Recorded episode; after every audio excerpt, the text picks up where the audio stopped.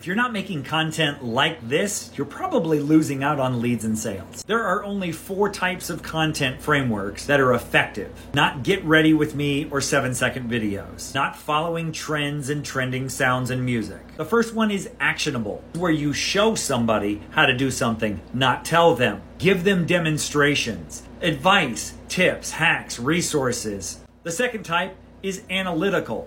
This appeals to the people who like to know the reasons behind things, trends, numbers, statistics, and studies that show why something works. The third is aspirational, and this is where you get to storytell. You get to tell people about the mistakes you made, the lessons you've learned, how you got started. And the fourth is anthropological, which I have trouble saying. That lets you know why you think the way you do and what's holding you back. It talks about your fears, doubts, your frustrations, the things that are making you not take action. It's also a way to encourage and reinforce people by telling them how they've been told wrong or misled on what's possible or how to do something. Not only are these more effective to reach your target audience, but they also help you stand out from all the people who just want to be accepted or approved of. If you want to market based on human behavior, which hasn't changed in millions of years, you know where to go.